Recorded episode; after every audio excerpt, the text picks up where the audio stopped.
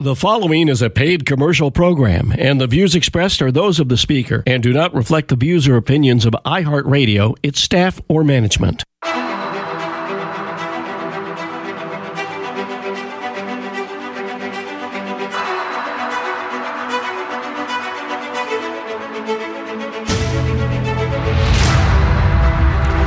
Welcome to Issues That Matter, a weekly program featuring interesting topics and fascinating guests. Each week, Issues That Matter tackles the concerns of people across all spectrums. And now, with this week's edition of Issues That Matter, here are your hosts, Edward King and Kristen Hurley.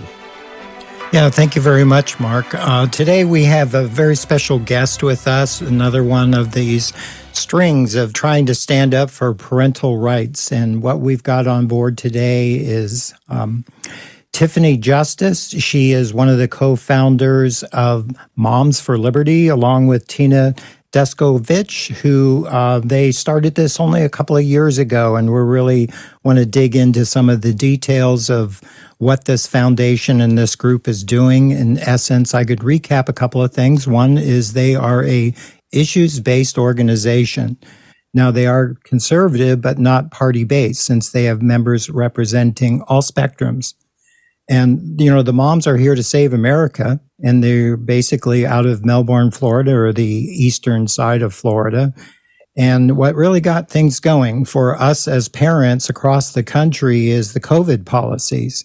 And it basically revealed that to parents what parents need to do to reclaim their children's education and recognize that we are not here to be co-parenting with the government now, Moms for Liberty, as I understand it, is representing about 100,000 women across the country. And also, they've got at the moment 275 chapters nationwide and are represented in 44 different states. I know for some of our local um, audiences on the different radio stations, we certainly could see a chapter grow in Monterey County and Santa Cruz County, especially knowing myself the high level of activity of moms and dads that are getting involved with the school boards and trying to salvage the American education process. So without further ado, I want to get our special guest on board. Tiffany, welcome to our show. Thank you for having me. I think, uh, you know, the fact that you introduced us as an issues based organization is absolutely right. Our, our moms and dads are concerned about issues that are human issues. These are not partisan. This isn't Democrat or Republican. Parental rights are for everyone and every parent has the fundamental right to direct the upbringing of their child in America. Right. I mean, you, we parents have always historically, and I've been around a long time, a couple of de- decades at least.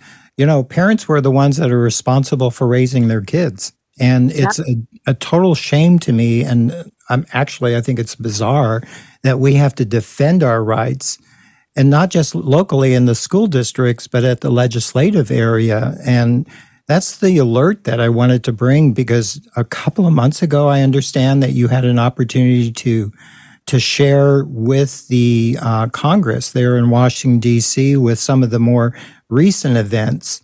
But take us back.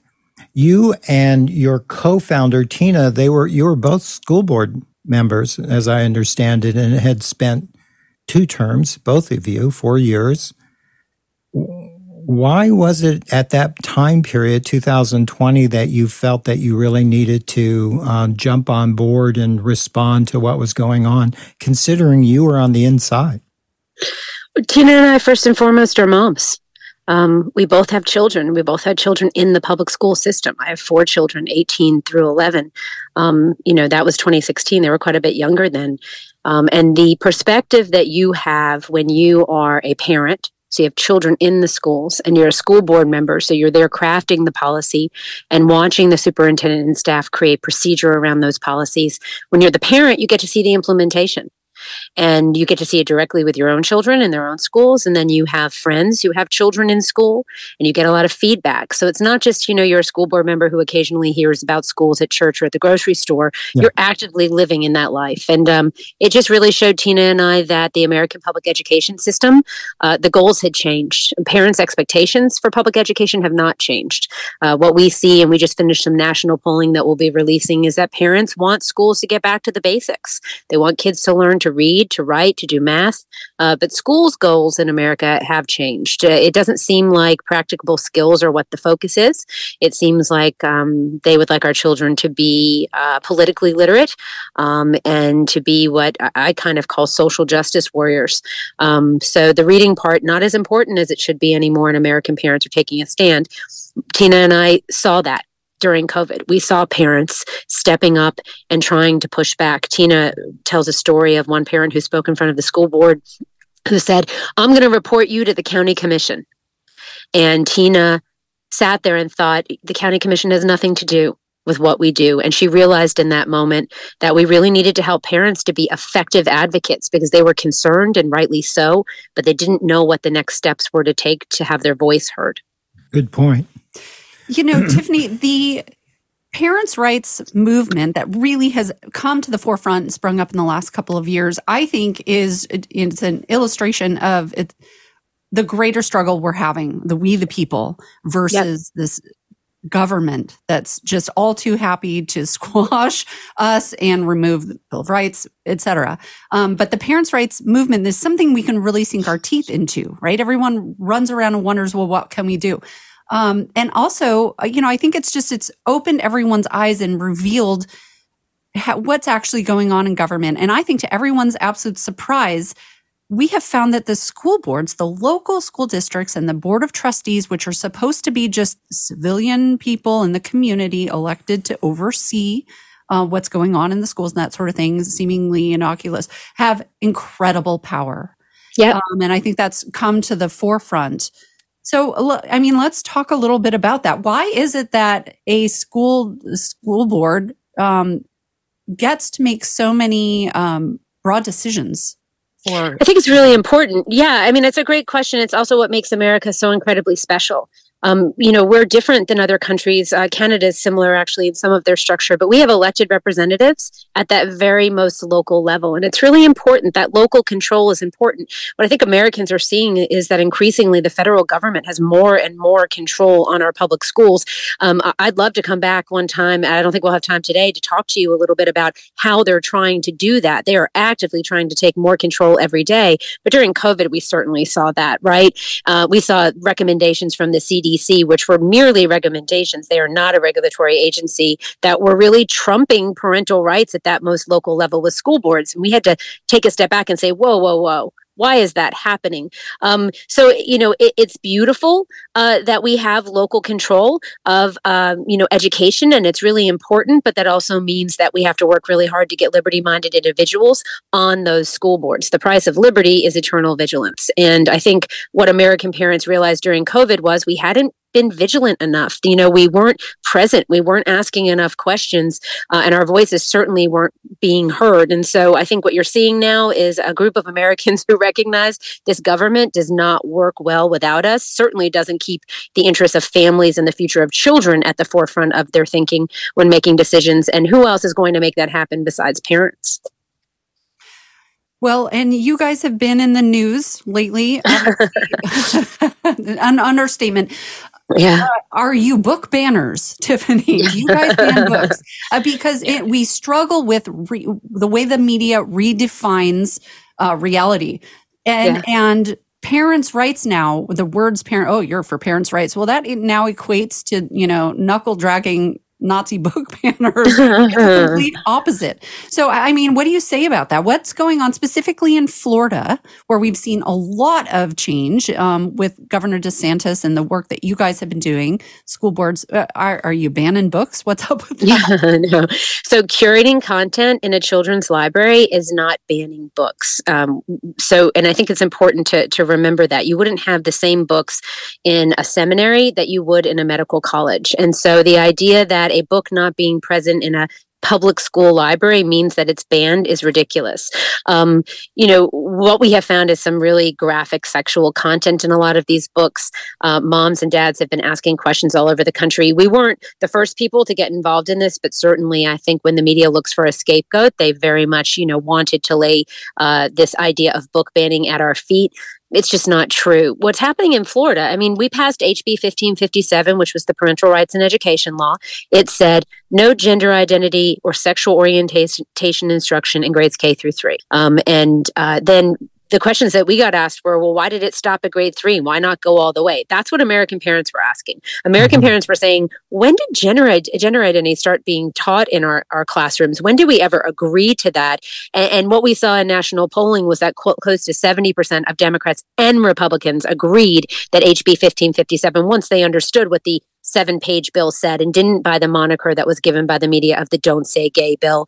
Uh, once they understood what the bill did, they were completely in support of it. So, what I think you see is a very calculated attempt by the unions and the left to try to villainize and marginalize parents for being concerned about their children and their education. Uh, but, you know, I believe people when they show me who they are. And when Terry McAuliffe or Randi Weingarten or Joe Biden, for that matter, get up and say they're all our children or leave everything to the teachers, they're the experts. No, love is an expertise. Parents are the best expert of their own child. And there's just not a future for America with the government or the state thinking that they know better for you than your own child.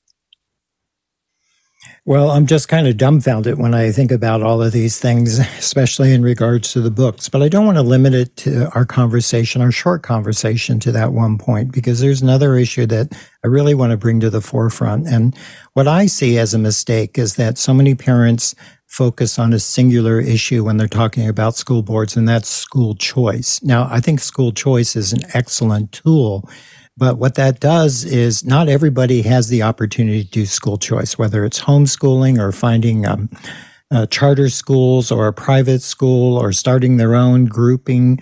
Um, because school choice is one of the solutions, but it, all those people, those children that will be left behind in public schools, and I think the public schools are a bigger issue that needs to be addressed. Now, the books are a, portion of it because you know, we see the corrupt pornography, if you want to be clear about it, in those books. But I still see a, a, major problem with the teachers union. I see a major problem with some of the mindsets of teachers that are literally in our K through three or fifth grade or all the way through high school. What are some of the other issues that uh, Moms for Liberty are tackling? I think we support, we absolutely support school choice and, and edu- what I would really say is education freedom. Every parent uh, shouldn't fe- shouldn't be worried that when they're sending their child to the classroom that the teaching in the classroom is directly antithetical to the teaching that's happening in their home. And um, when we get back to the basics of reading, writing, and math, we can safely give a child an education without worrying that the teaching will be antithetical to the teaching in the home. Um, you know, I, I, think that's important. Um, we want parents to feel good about where their child's going to school and to feel that their child is getting what they need to unfold their full potential. Uh, I agree with you um, that not everyone has access to school choice choice. But the truth is that I am watching as Florida has passed, uh, you know, universal uh, education savings accounts for kids. I'm watching even in my own tiny small town, three schools that are opening next year. They're starting with a grade or two at once. But what I am seeing is the marketplace responding. I don't know that it's responding as quickly as we need it to right now.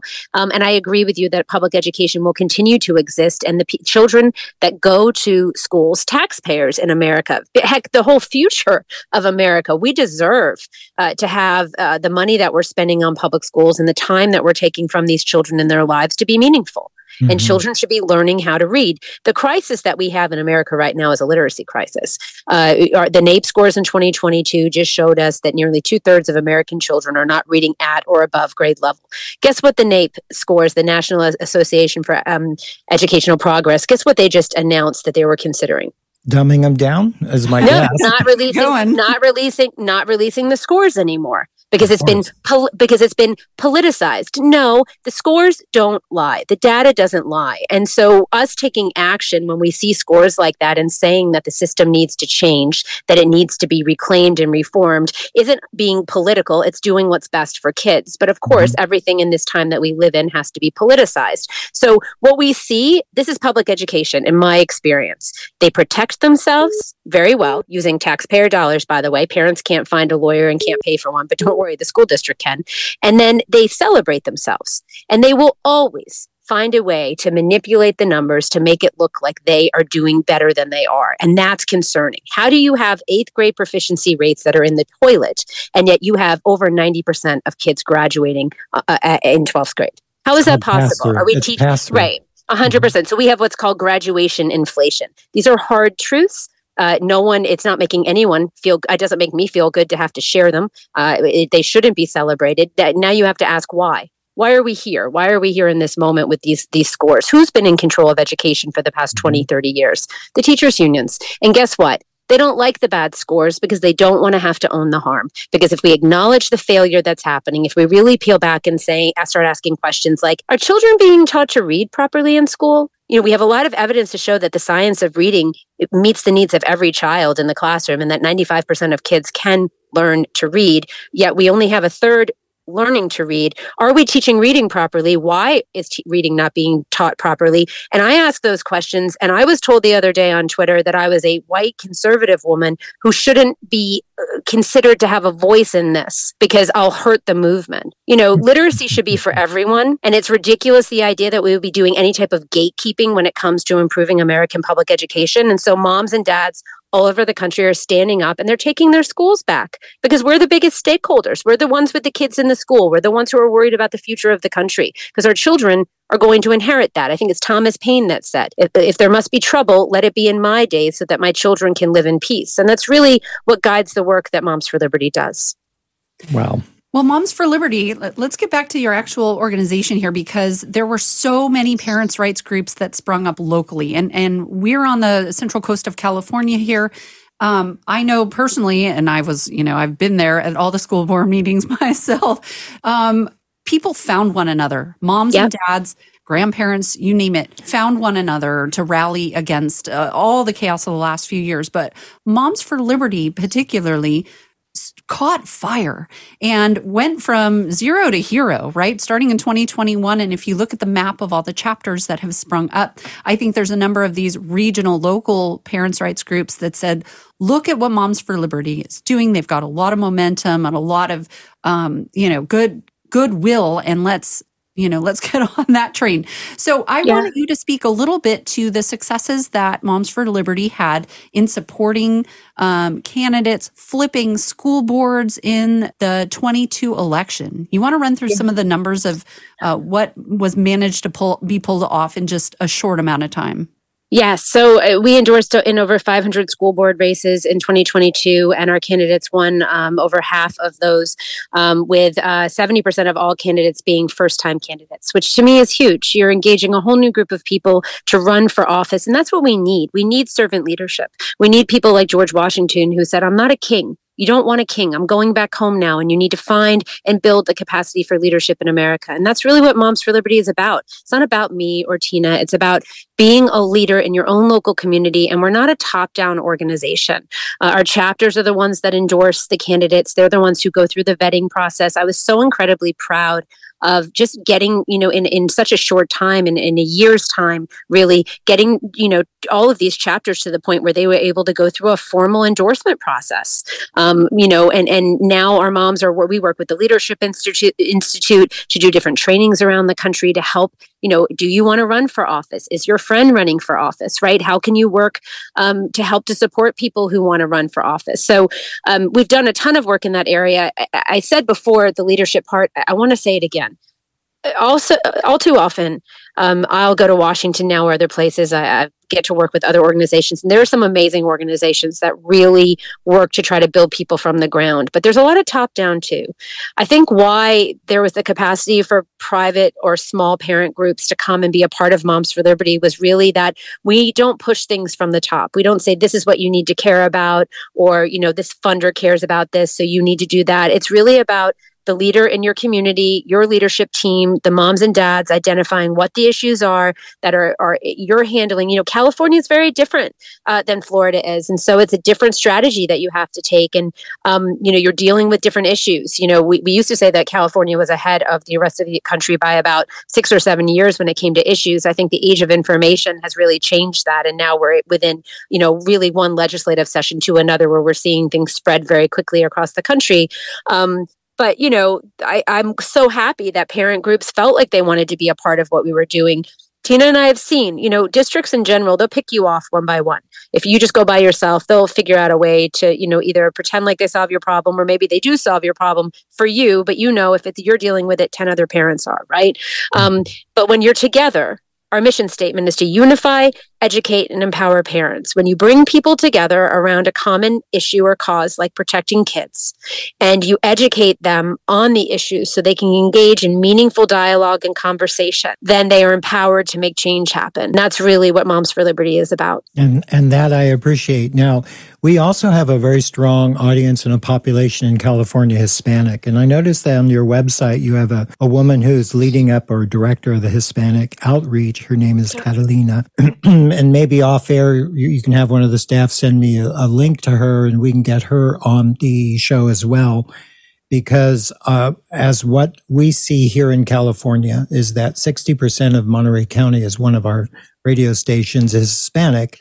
And the Hispanic culture is not buying into the Latinx.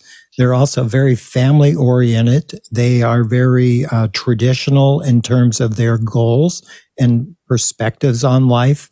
And they too need to get involved in this organization as well as being recognized and supported because the school board members in the school districts in that area are Hispanic run. And yeah, I feel like yeah, they, but they're getting unionized. They're not. Yeah, I don't think that they know how to flex their muscles no. or or use their voice, and that's just about education. Like you said, Leadership Institute has really great trainings. Um, what would you say, Tiffany, though, to someone who knows that there's something wrong with what's going on in their school? They know the district's promoting um, agendas that the CRT. they don't like. Exactly. Yeah. Mm-hmm. What would you advise a parent to do who feels powerless, who doesn't know where to start?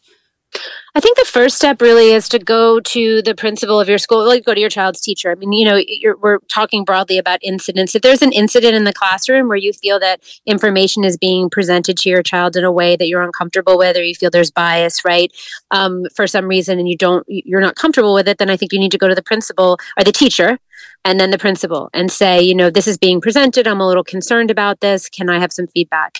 And, you know, sometimes what we're finding is that by addressing these issues, now, I mean, some things are in the state standards. I know that in California, you've had, you know, huge battles over ethnic studies, right? So some things are dictated and must be taught. Um, and, you know, at, at that point, as a parent, you're going to have to work to change those laws. We have parents that are working to do that. Um, but just from a day to day perspective, first thing you can do is really meet your kid's teacher at the beginning of the year and set some expectations, some guidelines about what kind of communication you want to have. Um, and then from that point on, hopefully building that relationship. If you do have a concern, it'll be easier to be able to go to talk to them. Um, sometimes something's happening in a classroom and you bring it to the attention of the principal and the principal says oh wow i had no idea that's happening i'm going to handle that you know we need to be able to solve problems at that most local level. Um, sometimes the principal is going to say i don't have a problem with it and then you're going to have to take that higher right? You're going to have to go to um, the superintendent or your own uh, local school board and bring it to their attention. And you know you'll just have to make that choice as to how you handle it after you go from the principal. Some parents you know some parents like to blast it and by all means you know if you feel like you want to go to the school board and the superintendent at the same time so be it. You should do that. Um, but the bottom line is be very clear make sure you have the evidence right make sure you know exactly what was taught try to get the whatever it is that you're concerned about try to get some type of physical you know whether it's confirmation of an email or if it's a lesson right so that you can bring the facts and then just be really calm and ask questions and say, you know, I'm uncomfortable with this. Can you explain to me, is this mandated? Um, but it really is about building relationships. People have said before that Moms for Liberty wants to destroy public education nothing could be further from the truth. People don't fight for things that they don't care about. And we're fighting to reclaim public education because we know that it needs to be reformed. Um, you know, we want people to run for school board. We endorse and try to help people get elected to run for school board. So our goal is not to destroy the community relationship with their local school board, it's to build it. It's to create relationships so that you can have meaningful and honest conversations. Are we going to always agree? No, we are not. But when we're talking about children and when we're talking to someone about their own child, we must be respectful and we should never villainize parents for asking questions when it comes to their kids' education. Parents are the number one driver of student success. The idea that we could set up any type of educational system and not engage the parents as a true partner means that we are going to set ourselves up for failure from the beginning. And what I see happening in America is people saying, well, parents are really busy or they're not involved, or some kids don't have parents who are involved. So let's try to set up a system that's going to work without the parent. It, it just won't work. And it's not what America's about. Uh, and so, you know, the public education system has gotten very off course. American parents are trying to get it back on course. And if I'm going to, if I was a betting person, I put my, I put my money on the, the moms of America. here, here, Edward. well, what about dads? I mean, yeah, we love dads, but this is kind of, you know, somebody like said, no, somebody is, listen, you know what? Someone asked us once about uh, why Moms for Liberty. And I said, well, if you get the moms, you get the dads. You know, my uh, strong men support strong women, and women traditionally have been the ones that have supported their children through education in America. That's not to say that dads don't, but what we saw during COVID was that it was a lot of moms who ended up staying home with their kids and trying to manage school. Um, and, you know, so people would say, well, why didn't parents speak out? Well, in a lot of situations, situations you had parents and fathers who were the sole breadwinner um, during COVID and really weren't in a position where they felt that they could risk being able to support their family to be loud. And isn't that horrible? Isn't it awful that the Department of Justice, and you talked, you spoke about me going to Congress. I went and I spoke to them about the fact that we had parents that were contacted by the FBI for speaking out at school board meetings. You know, the fact that the Department of Justice called moms and dads domestic terrorists for asking questions and tried to villainize parents is a problem. And so we love dads. We've got some dads who run chapters. We certainly have a ton of dads that are members, and um, you know it's going to take every every parent. Um, but someone said to me once that woke is a woman. Um, woke is kind of a perversion of the idea of charity or kindness. So you can't just go up and like punch woke in the face, right? You kind of have to take a different approach. And I think women um, have been trying to take a, a different approach. And um, you know, we we need as many men as possible to help us, and uh, we welcome uh, male members. So go yes, dads. And I know you do. I was just I was just kind of tweaking you there for a minute. now I want to point people to your website, momsforliberty.org. Momsforliberty.org. It's spelled no brace, no spaces, no hyphens, nothing. There's also a really good link on there about starting a chapter. And I really encourage across the country that they must we must all join together in this. And to do that, we have to participate and one of the things I noticed in watching one of your interviews that you said that when you were encouraging in the last election for the school boards that 40% of the women that was a part of the organization hadn't voted in a primary election yes. before yeah. that. That totally shocked me. I know that the Republicans on the right are terrible at going to elections. Why, I don't know. But it really surprised me when I heard 40% I'm glad you made a difference. Can we keep that difference going? I think so. Again, the price of liberty is eternal vigilance. Someone asked me the other day, you know, wouldn't it be great if Moms for Liberty didn't have to exist? And I said, yeah, I guess in theory. I mean, like honestly, this was never in my life plan. Like, you know, I thought I was I ran for school board. Um, you know, I, I don't know exactly what I thought I was going to do afterwards. Probably just, you know, my, my husband and I have a, a, business and, and go back to strictly working with him. But, you know, life had a, a different plan. But the truth of the matter is that we got into the situation we are in this country because people like you and me or other people in general were just living their lives having businesses raising their kids. They weren't we weren't engaging in uh, civics. We weren't engaging in our civic process. We weren't engaging in government in the way that we should have. And a lot of the things that have happened wouldn't have happened if we were. And so you know um, i think that uh, Moms for Liberty is meeting uh, an important need right now. And I'm so incredibly proud of the men and women across the country that are you know, fighting for America and for, you know, freedom and liberty and, and really free speech at a time when, you know, all of these ideas of free speech have been kind of um, warped, right? Um, you can say what you want as long as you're saying what I want you to say, is kind of, you know, where, where we've gotten to in this country. So yes, um, before I go today, I yeah. do want to mention, if I could, um, the summit. Uh, we have an upcoming summit uh, in Philadelphia, June, uh, excuse me, June 28th June 29th through July 2nd. And, um, we're announcing today uh, that President Donald Trump will be speaking there. Uh, Governor Ron DeSantis, uh, v- Vivek Ramaswamy, Nikki Haley, um, I believe uh, Vice President Pence will be speaking as well. A lot of presidential candidates, actually, all of the presidential candidates. We're waiting to hear from President Biden and um, RFK. I'm hoping that uh, I, I, don't know that President Biden will come, uh, but he's welcome to speak if he'd like. I'm hoping that RFK will come because uh, moms and dads want to make sure that education and parental rights uh, are the top issues that candidates are thinking about when they're running for office. Well, and um, yeah. no, yeah, um, it's it's an, is it going to be televised or recorded? Um, it, the main sessions will be live streamed. Hopefully, we're working on that right now. Um, but it, you know, it's more than just the speakers on the main stage, although it's amazing. What an honor to have so many amazing people speak and want to address our moms. Uh, but we have breakout sessions uh, mm-hmm. covering lots of different areas. There's a track uh, about American history. Um, I have a, a, breakout session, six different breakout sessions on you know key issues that are impacting American parents and families in education, like critical uh, race theory, comprehensive sex education, social emotional learning, all of these different things you hear about and need to learn more about to be able to advocate. Uh, and we'll have some uh, legal uh, experts there to talk about parental rights. So, um, just a really great opportunity to be around uh, people that are like minded to kind of fill your cup with information and resources and um, a lot of camaraderie, right? A lot of mm-hmm. joy. We are joyful warriors. We are going to fight like heck for the future of this country with a smile on our face because our kids are watching us. And, you know, we just celebrated Memorial Day. Um, there are a lot of people that have given the ultimate sacrifice, their life for this country, and um, you know, getting off the comfy couch and getting to that school board meeting, paying attention to what's happening in your community, how your tax dollars are being spent, um, is, is, you know truly not not a huge sacrifice when you look at the big picture. And I agree. I and agree. people people need to get on your website. They can sign up right on your website. It it's Philadelphia, start... right, Tiffany? Yes, yeah, Philadelphia. Philadelphia Summit. So right. that's special. Right. so June rocking, 29th, Thursday. Rocking the cradle of liberty.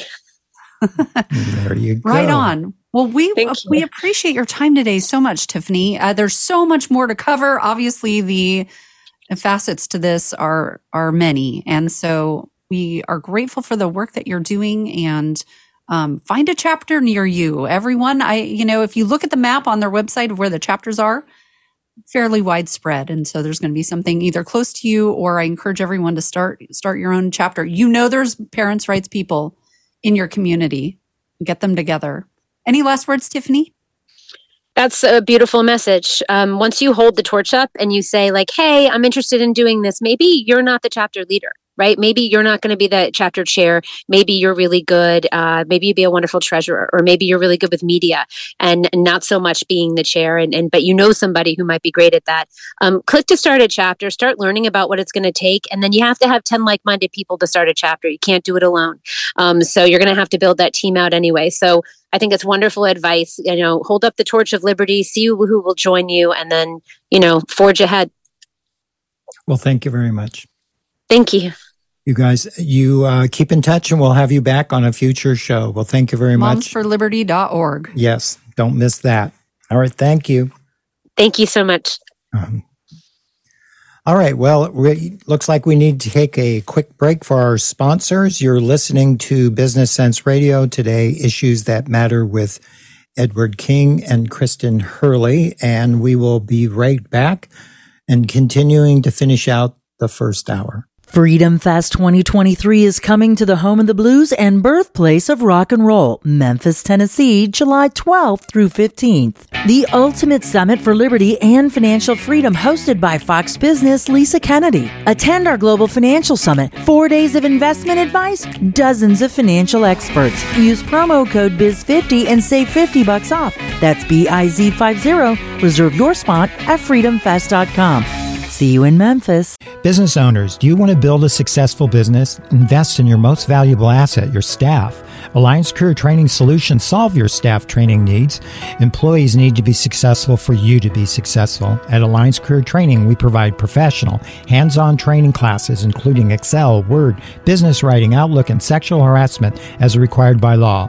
Ask about our custom classes for your team. Call 755-8200 or visit us at alliancetrains.com. Okay, we're back. Uh, you know, we want to shout out to our sponsors and just ask that you continue to, you know, support us through our sponsors and support the radio stations that we are on. And uh, Kristen, that was a pretty interesting interview there with uh, Tiffany. And I'm sorry that we didn't get her co-founder.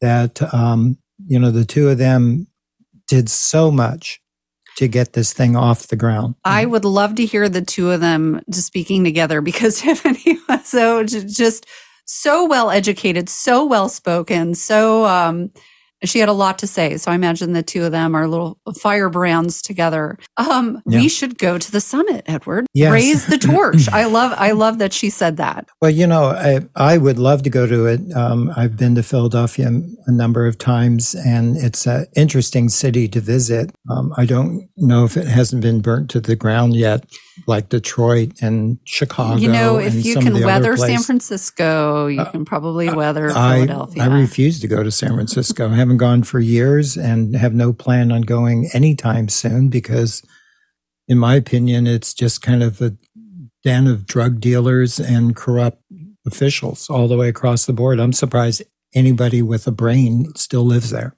I have been there recently. Really? Oh yes, full confession. Yes.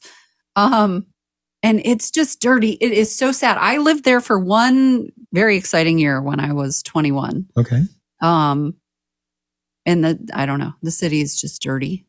Well, I used to have clients uh, when I was doing back in my CPA days. I had clients uh, that were big major restaurants right there in the uh, wharf area. One of them mm. being Alioto's, the other one being oh the, yeah the Franciscan restaurant there and there was a French restaurant and some other things. And uh, I loved San Francisco. Now, of course, this was back in the um, 70s. 1920s? Right, right after the Great Earthquake. I, I, was there. 06 earthquake. I, I was I was participating in building the Golden Gate Bridge back in 2021. Uh, no, seriously, um, no, and it was it was a beautiful place to go.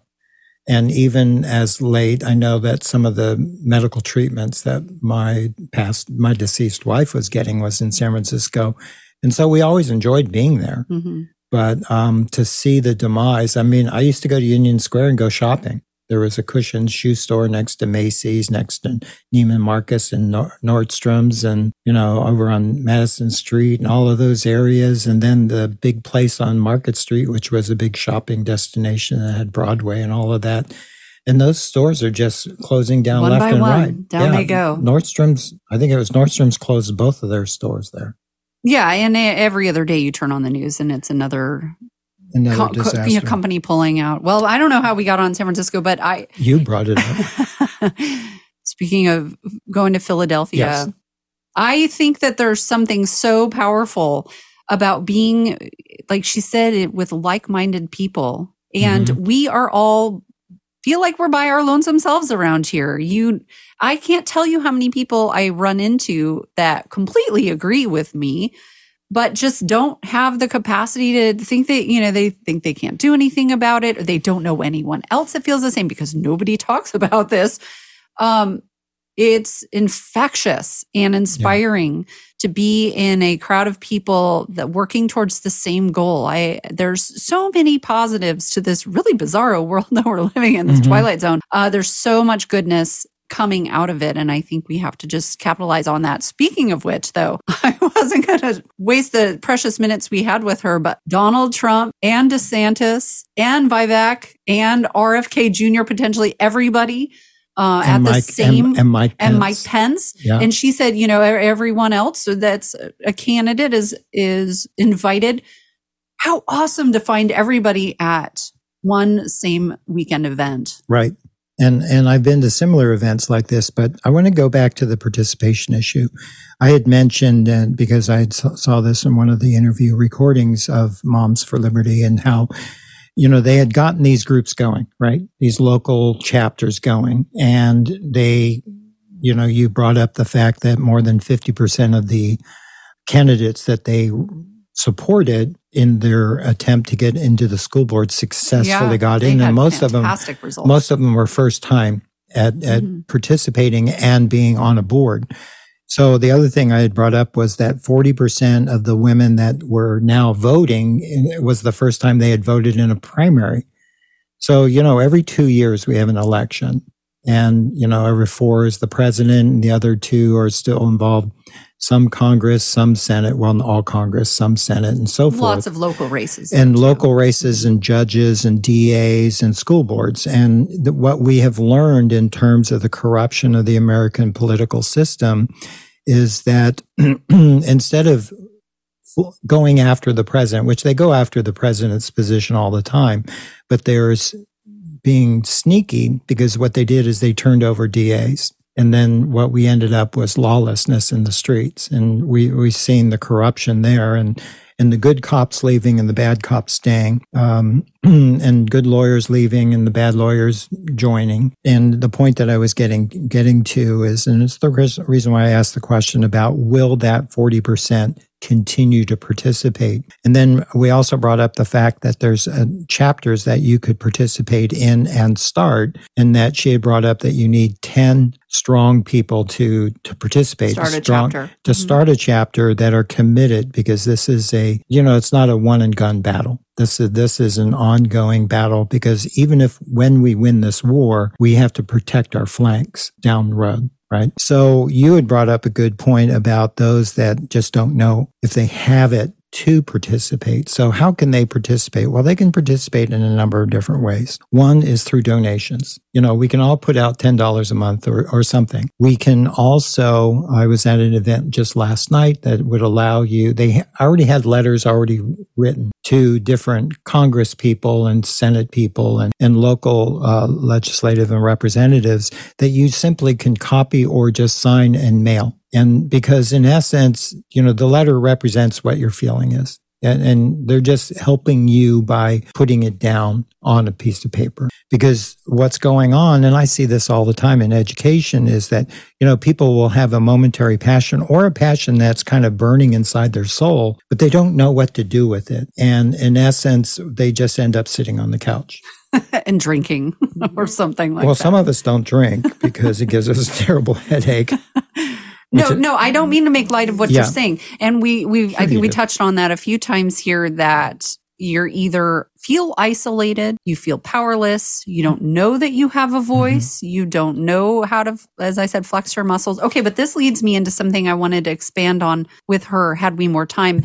And she did mention Leadership Institute. So, case in point, example set. What am I doing this afternoon? I'm driving up to Sacramento to attend a Leadership Institute training all day tomorrow. Hmm. Um, having with regards to campaign and campaign management, that sort of a thing. But if you go to leader, look up Leadership Institute. I'm talking to everybody out there Mhm. listening. Um, there are courses and trainings galore. So if you were the type of person that had this little notion in the back of your mind that you may want to run for office, Mhm. um, you may be inspired to run for school board or even a local city council or you name it. Um, if that's your way that you're going to get involved, Leadership Institute is a fantastic organization, trainings galore. Even locally here in, the, in locally and areas. you know Mhm. and, and virtually and you can come in person or not so that's just a tool it's a resource for everyone i encourage everyone to look that up and yes moms for liberty has been doing a lot of collaboration uh, with leadership institute and i i do believe that that's you know if you feel like you want to take up the parents rights torch um Mhm. it's definitely a tool in your tool belt Yeah. And, you know, I'm all only going to add to that because, you know, you might not be the person that's running, but your best friend is, exactly or someone that you, you admire or want to help. So you too should be going to these leadership institute trainings, whether it's online or in person. The in person gives you a little bit more energy because in essence, you know, sometimes, and I think that we really should be tired of doing life in Zoom, right? oh and and yes. we we need we need we need connections with actual live people because there's there's kind of a a storm that can be built that way that is not being built through the isolation of watching webinars. So yeah, your Sacramento thing put is me right to sleep to be perfectly I put frank. you to sleep. No. well, again. maybe. Yeah, again. Uh, I could just push the mute button. That's even better.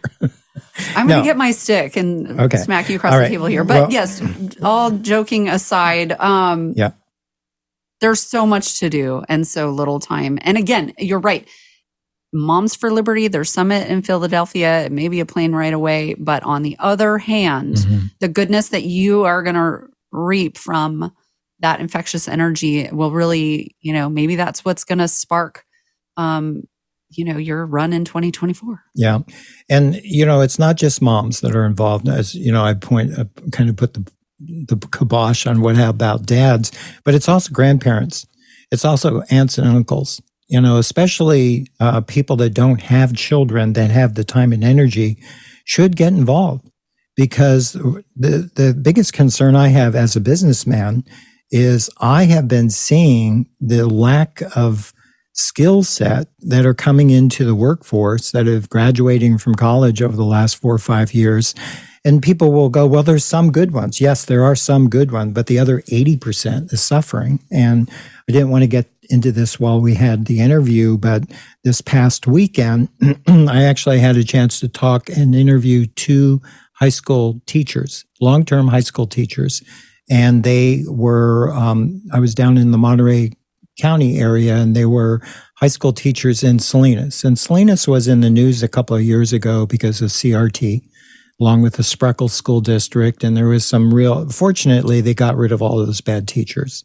So hopefully that's, um, you know, on the men's there in that school districts. But one teacher who is teaching at uh, a school, I won't mention the name, they, he said that the, and these guys, both the teachers have been there a long time, that they're reading levels fifth grade at, as 12th graders, graduating 12th graders. Their reading level was it. fifth grade.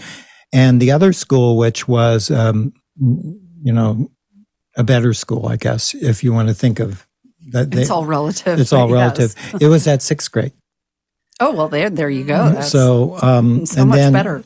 You know, and then the reality is, and I, this was some years ago, not too many years ago, takes six years to get through a two year community college now in Hartnell. You're kidding me. And over, what's the one that's over towards Santa Cruz? What's well, the one? there's Cabrillo College. Uh, so is Cabrillo is six years, Hartnell is six years um, to get a two year degree. And the reason why is is what the schools will tell you. What the lie is, oh, is the difficulty of signing up for the classes. That's what they've been saying for years. But the, when you get right down to it, that's a lie. The reason is, is the remedial education because they get in there. And here's an example. And this was 2014. So this is almost 10 years ago. The failure rate of the placement test at Hartnell, which is over in Salinas, mm-hmm. California, uh, was 90% failure rate coming out of the high schools. So these were you know, diploma. Trying to get into their basic math class or get, get placed in. for English class. Couldn't get in. They they had to be taught how to read and write. They had to be taught, um, you know, the basics. Two plus two is four. And, you know, that was 10 years ago, and it, it is even worse today. It is even worse. And the reason why I bring this up for businesses is there's a reason why Apple and Google, who are the, you know, really smart in hiring, they don't want people with a college degree. They, they want to just basically say, we're going to have to train you from scratch anyway and we don't want you coming in with your bad work habits and we're just going to train you ourselves.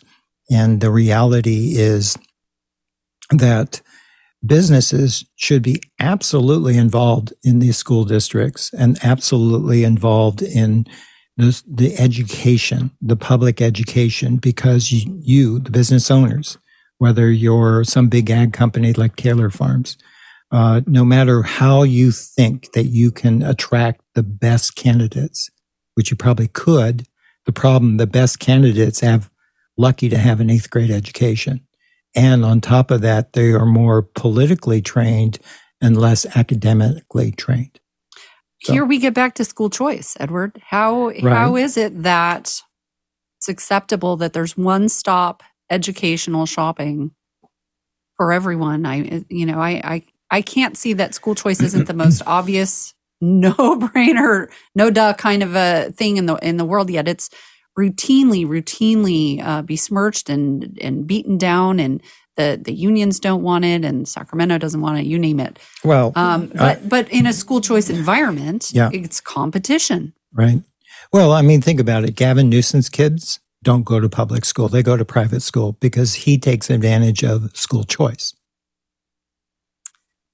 Gavin Newsom.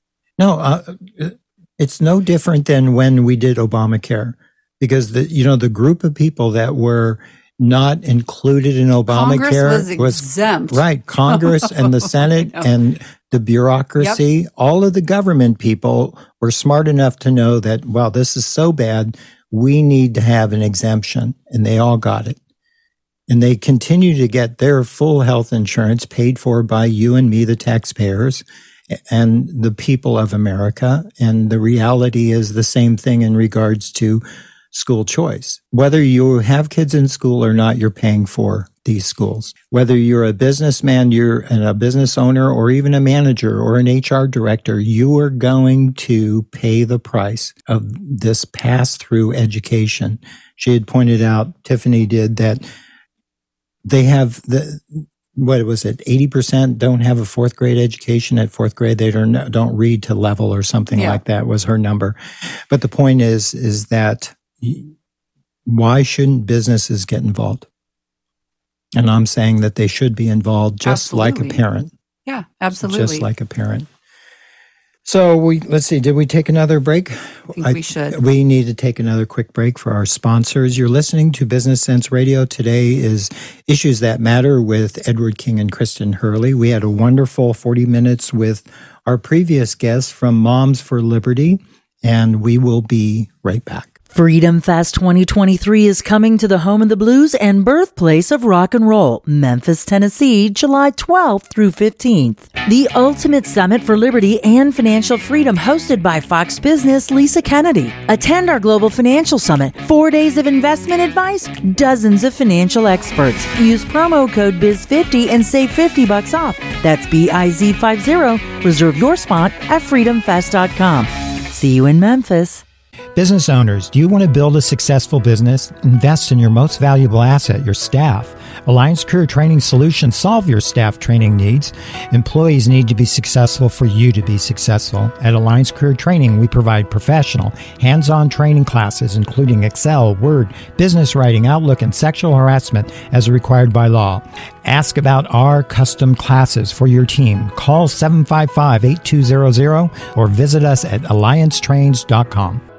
Okay, we're back and we are here to just finish up the first hour. And we were very, very pleased that we had Tiffany Justice from Moms for Liberty. One thing I really wanted to talk with her about was censorship. And Edward, next hour, I think you and I are going to walk through some more court cases with respect to censorship. No, we have to censor that because we're domestic you're, terrorists. you're dying to hit my mute button again and censor me, Edward. But no, but Yeah, you know, no. the everyone has seen the viral videos of the parents at the school board meetings doing public comment session, right? Yeah. And they've got their three minutes to either read from the nasty porno books that they have found in the school library, or Mm-hmm. it, you know uh, they're railing against the mask mandates and uh, you know all of the school shutdown garbage that we've been through, Yeah.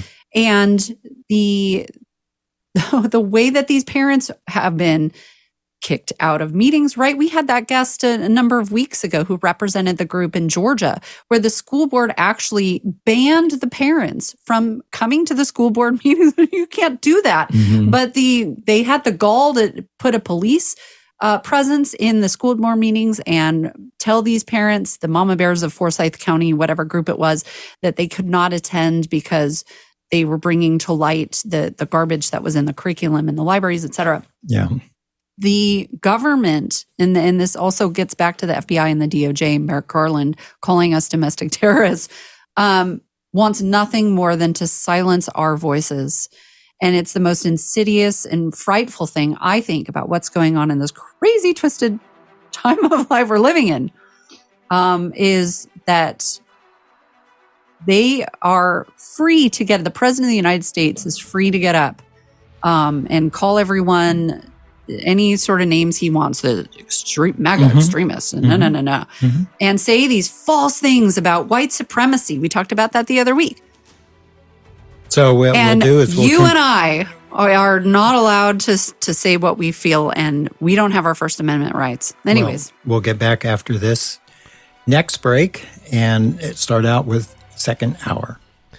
And you've been listening to Issues That Matter with Edward King and Kristen Hurley. You can contact Edward and Kristen through the website bcrradio.com. Be sure to join us again next week at this same time on this station for another edition of Issues That Matter with Edward King and Kristen Hurley. And don't forget, if you're listening in Monterey, Hour 2 is coming up right after the news at 3 p.m.